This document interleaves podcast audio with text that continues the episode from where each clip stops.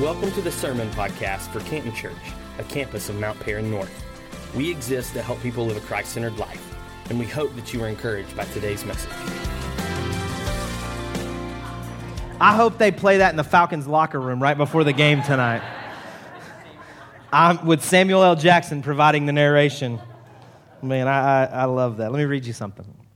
In the summer of 1896, 25 year old Orville Wright contracted typhoid fever. For several days, he was in a near death delirium. It would be an entire month before he could sit up in bed, and several more weeks before he could get out of bed. And it may be the best thing that ever happened to him. Orville's brother Wilbur had taken an intense interest in human flight.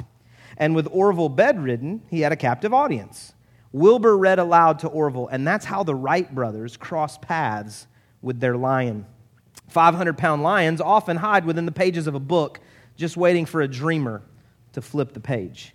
Your dream may be one book, one page away.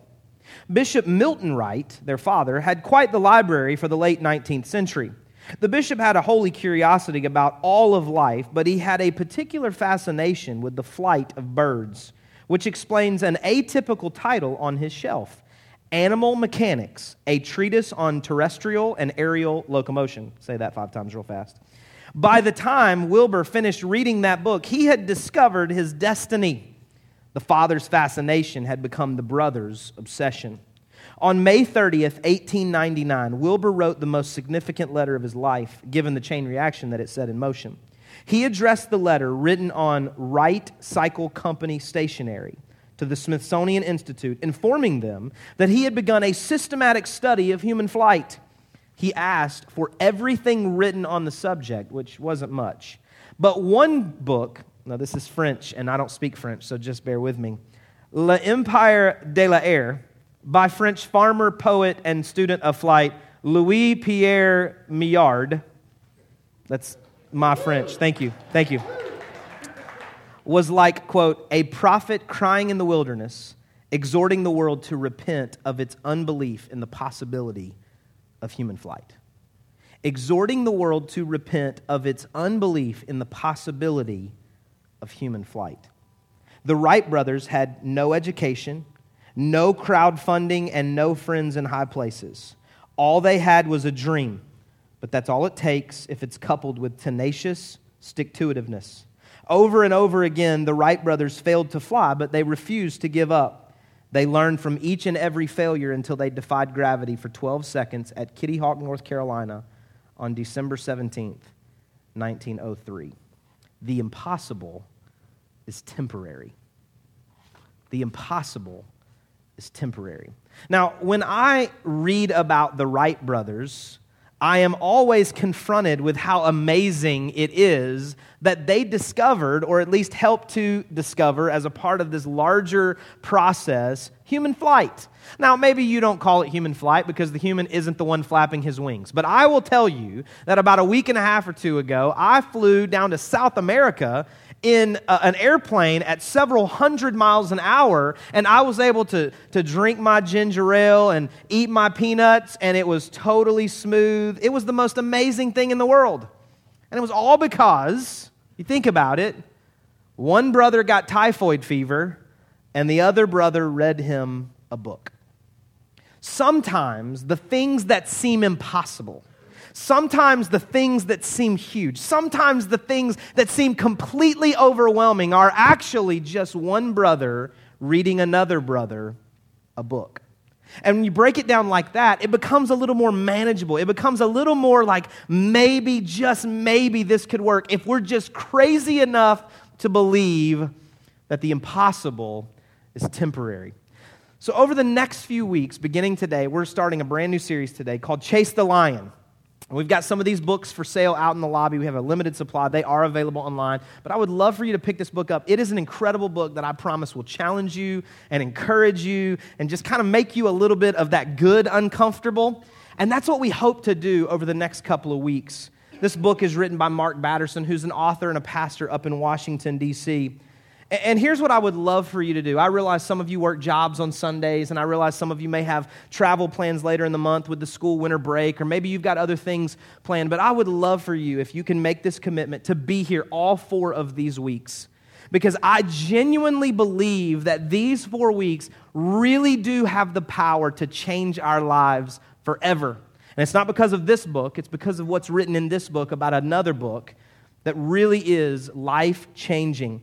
And so, this book, he, he talks about a lot of different things, but he really bases the title of the book and a book that he wrote 10 years prior called In a Pit with a Lion on a Snowy Day around really one or two verses of scripture found in 2 Samuel chapter 23. Now, 2 Samuel 23 has a lot of different names. There's actually about 37 names that are written about in 2 Samuel 23. And those 37 names, a part of them, make up David's mighty men. There's like 30 guys that David, King David, really looked to, relied on. They were his fighting men. They were the ones that when he charged into battle, they were usually out in front. And of those 30 men, there were three guys that were kind of the, the, the cream of the crop. They were the best of the best. They were the best warriors, best fighters. They had David's confidence. And there is a story in 2 Samuel 23. If you got a Bible or a device you want to follow along today, there is a story about this one man in 2 Samuel 23 verses 20 and 21 that I want us to read today as we kick off this brand new series. This is what we read in 2 Samuel 23, beginning in verse 20. Benai, son of Jehoiada, a valiant fighter from Kabzeel, performed great exploits. He struck down Moab's two mightiest warriors. He also went down into a pit on a snowy day and killed a lion. And he struck down a huge Egyptian. Although the Egyptian had a spear in his hand, Benai went against him with a club. He snatched the spear from the Egyptian's hand and he killed him with his own spear. Now, this chapter is awesome. And this chapter, if you love movies like Braveheart and Gladiator and other movies like that that are action packed and they include fighting and just acts of bravery, like this is the chapter you need to read because it would make some incredible movies. Like they could release a movie every July 4th for the next several years just out of the stories that come from 2 Samuel 23. But in this specific story, we have this one guy who does several incredible things, and it's almost stated as if it's an afterthought. Like, if you think about what it says, it says that he killed two of Moab's mightiest men, mightiest warriors, by himself. If that weren't enough, it says that he also came up against a huge Egyptian. Now, I don't know if Leonard is from Egypt, but I assume that a huge Egyptian is somebody bigger than Leonard or so.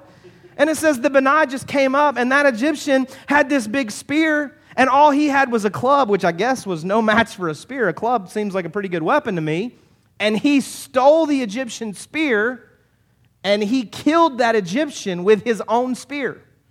And then, right in the middle of those two stories, you have this little story about this guy who chases a lion down into a pit, and I'm not sure why it's important that it was snowing, but it was snowing evidently. He chases him down into a pit and he kills him. Now, I have admitted regularly from this stage, I'm not a hunter gatherer type of person. Never killed a lion. Maybe some of you have. I have seen a lion. I went to South Africa several years ago on a missions trip, and I was able to see a lion from a safe distance. It was, it was very, very good. I was not sitting in a pit with that lion. But I'm not a hunter gatherer, but just think about that. Like at some point, we don't have the full context, but Batterson would help us to understand that at some point, this man and this lion had some interaction. Their eyes connected. He saw the lion, the lion saw him, or something. And he chased that lion down into a pit and killed him. When one of them came out of the pit, it was him and not the lion. When statistics and probably just our own common sense would tell us it should have been the other way around. In 1920, there was a psychologist, and he was continuing the study that had been going on for a while. His name was Walter Cannon, and this psychologist helped to put words to something that psychologists had been wrestling with for a number of years, several decades, to try to understand the natural human tendency when they felt threatened. And he put words that you and I are probably familiar with to something that is natural for all of us. He talked about the options that we have, our natural tendency when we feel threatened to either fight or flight. When we feel threatened, when something comes against us, when we think that there's something that's going to bring great harm to us, when we're afraid that something is going to happen to us, when something confronts us, we naturally, it doesn't mean we always respond in this way, but we naturally have a tendency to either stay and fight, stay and push back, stay and defend ourselves, or we have a natural tendency to run away from whatever it is that is threatening us or we think would cause harm to us. Now, Psychologists have continued to study this phenomena, and they have discovered over the last 90 years or so that there is a third option. Some people don't have a fight or flight tendency, they have a freeze tendency. So when they feel threatened, they, they either fight, they freeze, or they flight. And if you think about you, if you think about your life, if you think about when you feel threatened or when something happens that makes you uncomfortable, when something comes against you, you think about your natural tendency. It doesn't mean that you're always going to respond that way. You might have a fight tendency, but you may walk away. You might have a flight tendency, but you may freeze and stand still. But if you think about how you naturally respond in those types of moments, then you understand what these psychologists have been studying to try to understand when you feel that threat, when you feel that thing coming against you, when you're afraid of the great harm that may happen to you, you have this natural tendency to do something. And in this passage of scripture, we can play this scenario out. There is a moment where Benai sees a lion. We don't know if he was chasing the lion, the lion was chasing him, or they just happened to see each other while they're both walking through the woods. They see one another, he sees, and instead of running away, he ends up running toward. He sees that the lion is in the pit, and he runs toward this thing that could cause great fear in most of us. Statistics would tell us that the overwhelming majority of human beings, especially those in the Western Hemisphere, have a flight tendency whenever they feel threatened an overwhelming majority 60, 70, 80%, depending on the study have a flight tendency. It says that for most of us, when we are confronted with a threat, when we are confronted with something that we think could cause us harm, when we are confronted with something that makes us uncomfortable, our natural tendency is to run away from it. And so, if that's the reality, then for many of us in this room, we have spent most of our lives running away from the things that we're afraid of. We've spent most of our lives running away from the things that we are afraid of. I thought about several things that I've run away from in my life. When I was younger, I was in elementary school, I kind of ran away from the schoolyard bully. Right? That, that guy that was a little bit bigger, a little bit tougher, had a little more confidence he wanted to steal your lunch money. He wanted to make you uncomfortable. He wanted to steal your homework, make you do his homework, whatever it was. He tried to threaten you. He, he invoked fear in you, in me. And I would run away from it until somebody said, No, you need to fight back. And then I got a black eye, and I still continued to run away from it after that, right? I'm not a fighter, right? we run away from the schoolyard bully. You know, there's some other things that aren't really as fearful, at least to physical harm, maybe to emotional harm. Some of us, we've run away, either in our past or as a pattern of behaviors, we've run away from engaging in romantic relationships with someone that we had our eye on. That girl, that guy, when we were younger, perhaps, or even in present day, and man, we think they're attractive. It, it appears that they might think we're attractive or at least funny or something's going on right for us. And it's like, do we cross the room? Do we cross the aisle? Do we say something? Do we give them our name? Do we have a conversation? Do we ask them out? Do we find out what's going on? Do we find out where they're watching the Super Bowl tonight? But we're a little bit nervous, we're a little bit afraid, and I can't tell you the number of times I was in middle school or even high school and I would see this girl and I, you know, oh, I got this crush on her. I want to ask her out and I played the whole scenario out in my head. And it just never really played out like that. Because I never got up and approached them. I just kind of got up and walked out of the room, right? This past week, I posted this on Facebook. I dropped my son Cooper off. He'll probably be sitting in the third service and hate me for telling this story, but I, uh, I dropped my son Cooper off to middle school. Kind of our morning routine. He and I in the car by ourselves. We've already dropped his siblings off a couple, maybe an hour before. And so I dropped him off. And as he was getting out of the car, in the car in front of us, there was a girl getting out, middle school girl. And it wasn't like she got out and just happened to notice Cooper. She got out and like immediately turned to Cooper. I don't know if she had been checking us out in the rearview mirror or what had happened, but she got out and immediately turned to Cooper. And before he shut the door, I heard her say, Well, Cooper, don't you look cute today? And if her parents are in the room, I need to meet with you right after church today. So I did what any good dad would do. I rolled the window down so I could hear the rest of the conversation. They're having a little conversation, right? This girl was about four feet taller than my son Cooper, which is typical middle school, I know, but no, I, I don't know. I asked him after school, I was like, Cooper, what'd that girl say to you? He did what any middle school boy would do. He totally lied right to my face. Oh, I don't, she, I don't know what she said. I can't remember like exactly what she was talking about, Dad. I'm, right? But I remember those moments. I was, I was nervous. I was afraid. And so I would flight or freeze. Some of us in our lives, it's we're working a job. We don't feel fulfilled in that job. For a while now, we have felt like it was the wrong job.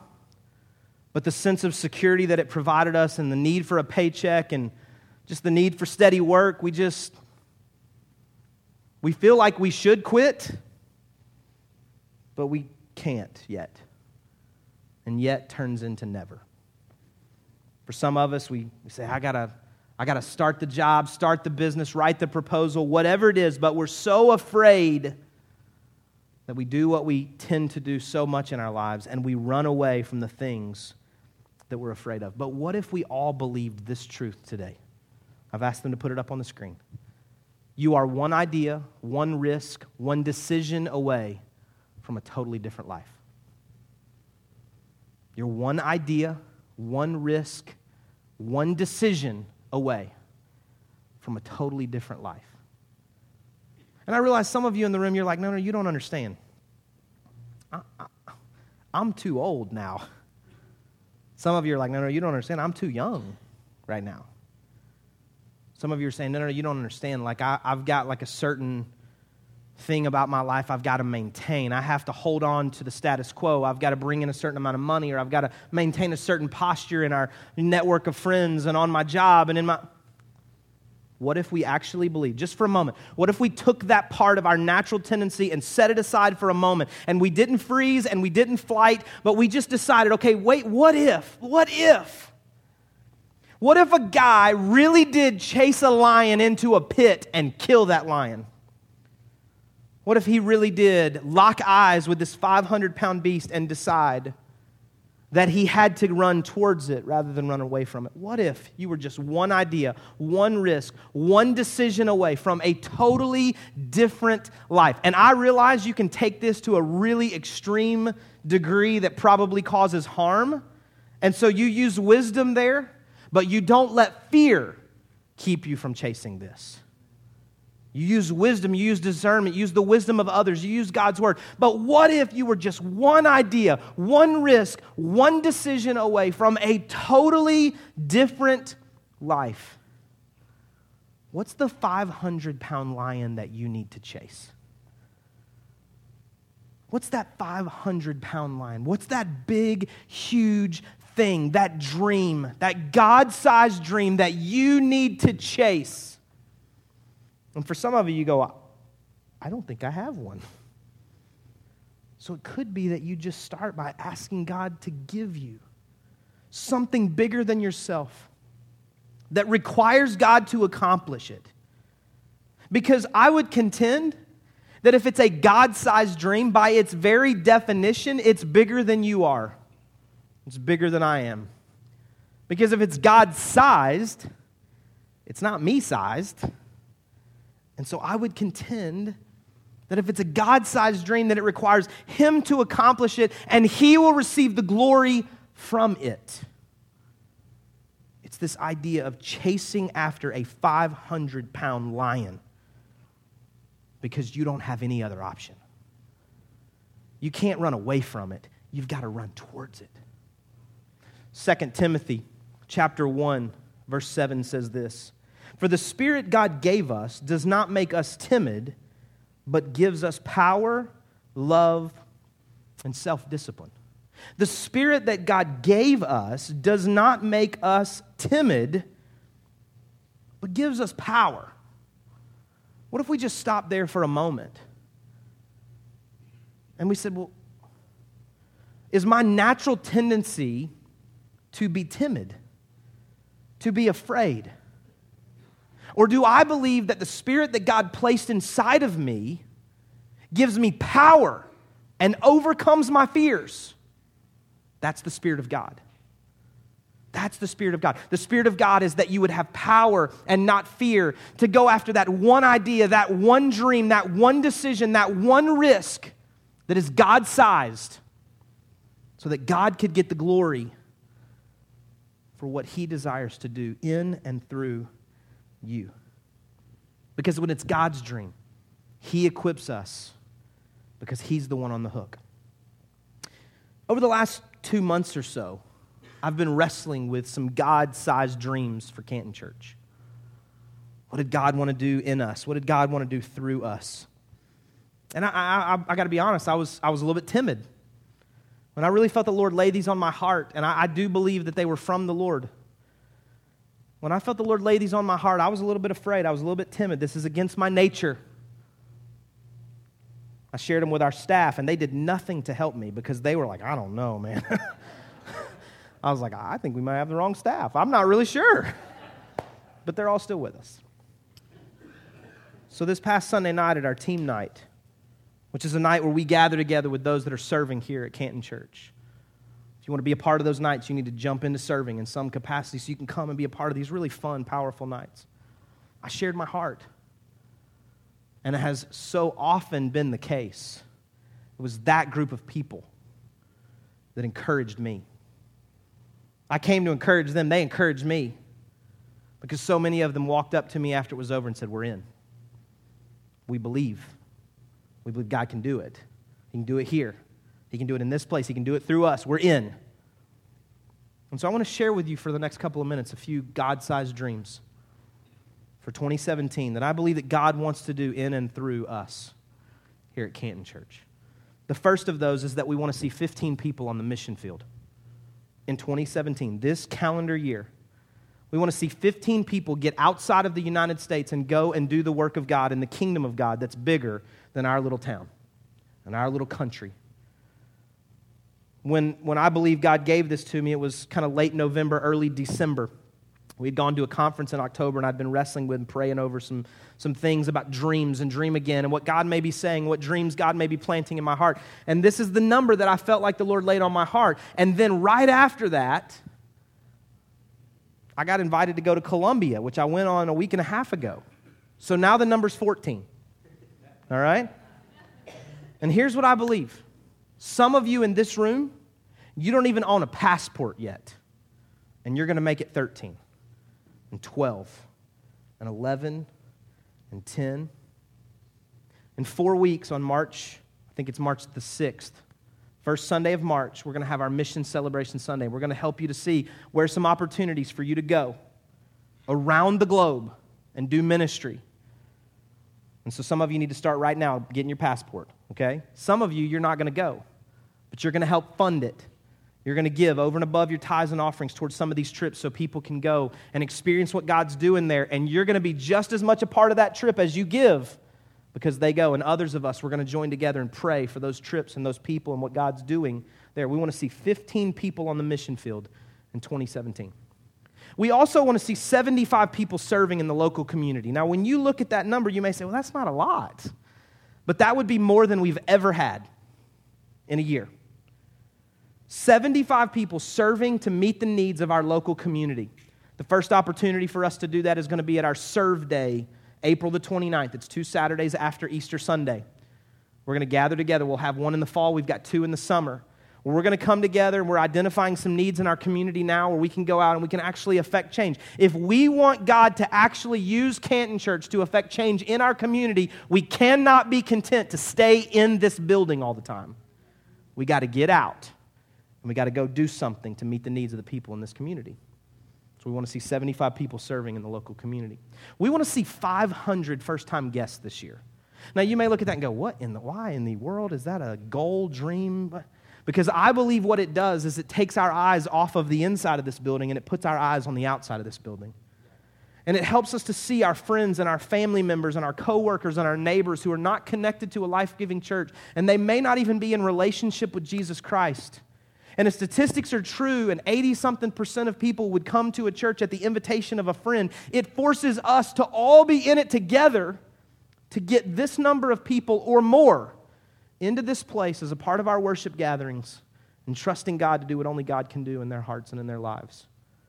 So we want to be a part of getting new people in this place. And here's the deal I recognize for some of you, you know a lot of people in this church. You know maybe most of the people in this church or most of the people in your service. And I recognize that now that we have three services, you may even feel the tension of, well, I don't feel like I know as many people or I see as many people. Here's what we want you to do, okay? We want to make it impossible for you to know everybody that comes to Canton Church. I'm going to say that again because some of you don't get that. We want to make it impossible for you to know everybody that comes to Canton Church. We want to make it absolutely necessary that you know everybody in your life group. We want you to know everybody on your serving team. But we want so many new people flooding into this place that there's no way you can know everybody because we believe that that honors God and it honors the purpose that we have as a church. So 15 people on the mission field, 75 people serving in the local community, 500 first time guests. And before they put the last one up there, let me just say this. This is the one that you might have a tendency to read and go, I don't know, that's, I'm not really comfortable with that. Please hear my heart and trust me when I tell you that my motives are pure in what I'm about to tell you. I want to see 500 people here on a single Sunday. Now, that's, that's bigger than we are. And I realize that your perspective of who we are as a church depends on which service you attend. So, for most of you in the room, you attend this 10 o'clock service all the time. This is what you think Canton Church is. But there are three services, and there are kids in all those classrooms each of the times that we gather together. But this is a God sized dream for us, it's bigger than us. It requires us to bring folks, it requires us to look outside of ourselves, it requires us to come and gather together.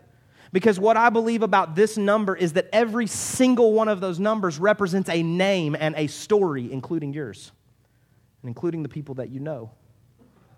Our, our, our next best opportunity that's probably limiting, limiting god because god could do it next sunday. In the 8.30 i said tomorrow but i don't think we're all coming tomorrow. But god could do it next sunday because that's what god can do but probably our next best human opportunity for us to do this is Easter Sunday, April the 16th of this year.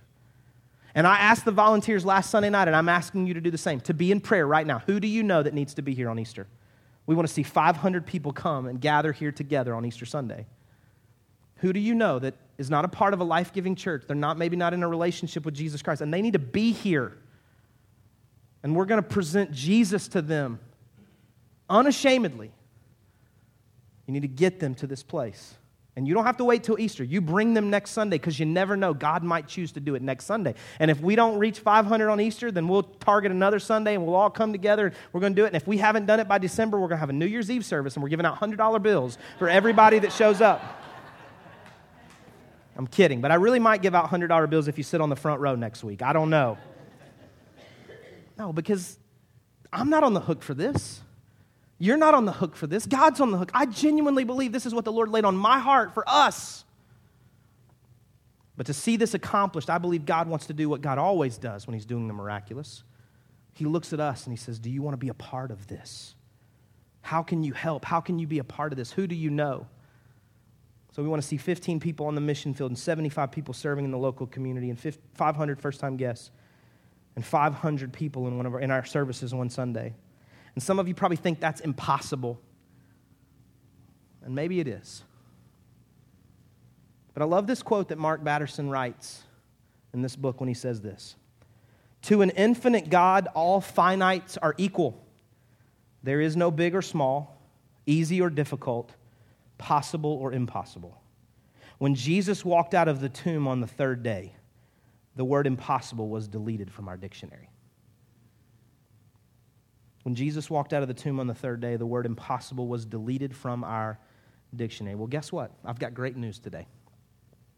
The Bible tells us that the same power that raised Jesus Christ from the dead is available to me and you. If you're a follower of Jesus Christ, you actually have inside of you the same power that brought Jesus back to life, that removed impossibilities from our vocabulary.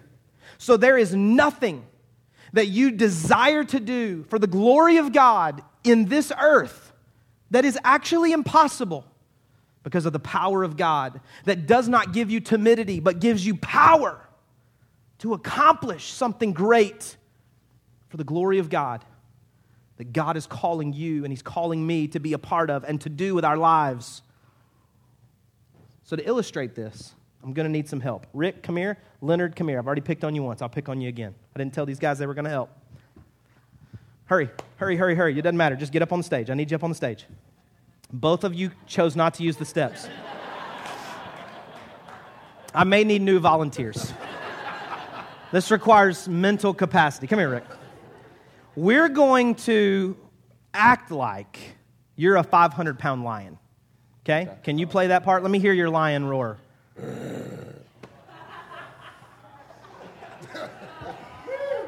All right, so Leonard's going to play the part of the 500 pound lion. That's believable. You're really going to have to hang with me on this next one, okay? Rick is playing the part of God today.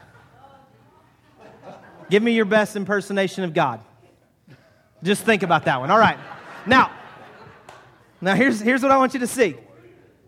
A lot of us in our lives claim to believe in God, but few of us actually live in that reality. It creates this gap between our theology and our reality. We say we believe God exists. We say we believe God's word. We say we believe that the same power that raised Christ from the dead lives in us. And yet, when it comes to God sized dreams and chasing big things for the glory of God, we don't run towards, we run away. The power, the spirit that God placed in you did not give you timidity, it gave you power. And yet we see 500 pound lions, and we assume, come over here, God, we assume that God is looking down on us from his heavenly perch as we are pursuing our 500 pound lion. We got this dream that we've been harboring in our heart for a long time. We've been holding on to it. God, I want to accomplish great things. God, I want to see great things. I got this new job I want to start, this new business. I want to write the proposal. I want to change my major. I want to get into this relationship. I need to get out of this relationship. It's something big. And, and we're chasing it and we're pursuing it. And we think God is way over there watching us do this on our own. But what if, instead of God being way over there watching us chase this 500 pound lion, Come here, God. What if God is walking right beside us, giving us the power to chase the lion because it was his dream in the first place? What if God gave us this dream? What if God birthed this thing in us and says, I want you to pursue big dreams and chase big things? And I didn't give you a spirit that was about timidity and fear, I gave you power to accomplish great things. There was a guy who didn't run away from a lion, he chased that lion into a pit and killed it. What if God's not way off over there? What if God is right here, arm in arm with us? What if God is pulling us to chase after big things, but we're like, no, God, I'm afraid. My natural tendency is to freeze or to flight. And He's saying, no, no, no, let's fight for this. It's worth it. It's worth fighting for. You can't understand what's just on the other side of fighting through this incredible God sized dream because with God, nothing is impossible. Thank you, guys. Now, I know for a lot of us, we say, yeah, I mean, that sounds great, but I don't even have this God sized dream you're talking about. I mean, I just I wrote down a couple here that could be some of these for us. Maybe you you need to start writing the book. Maybe you need to end the relationship. Maybe you need to start the relationship. Maybe you need to quit the job, start the business, turn in the proposal, change your major, fill out the application, go to the audition, or a thousand other things. What if you chose not to be ruled by fear, but you chose to be ruled by the power of God who is greater than anything that you may face. And so I would ask you this question What can you do this week to begin chasing your dream? What can you do this week to begin chasing your dream? For some of you, I believe that the first thing that you could do or the first thing that you need to do is ask God to give you a dream, to give you something to chase.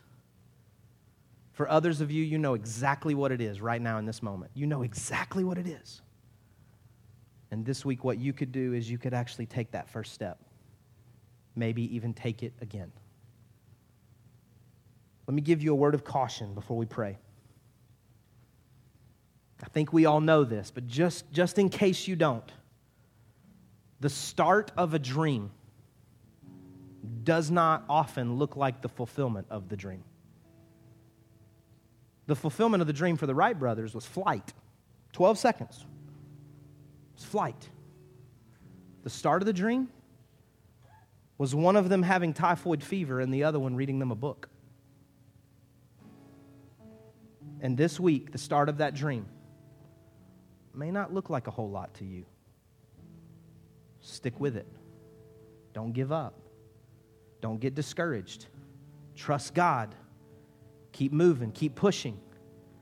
Every time you fail, learn from it and figure out how you can succeed the next time. The start of your dream probably won't look like the fulfillment of the dream. But don't be ruled by fear and don't let failure cause you to stop. Be ruled by the power of God. Let's pray.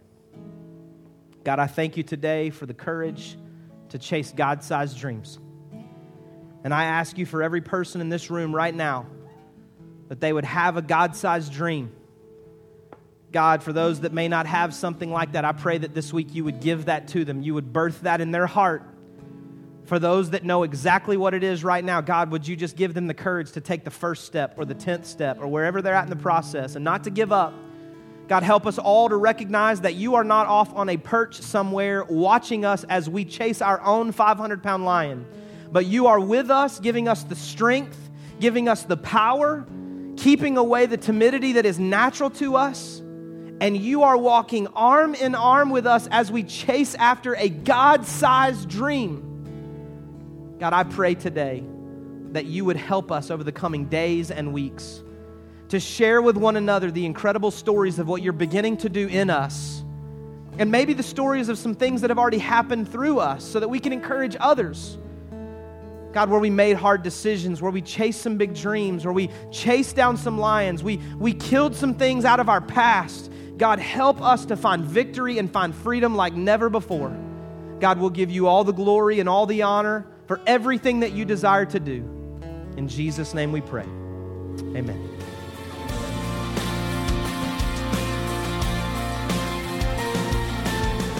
Again for listening today. If you would like more information about today's message or about our church, we invite you to visit us at cantonchurch.com or facebook.com slash cantonchurchga.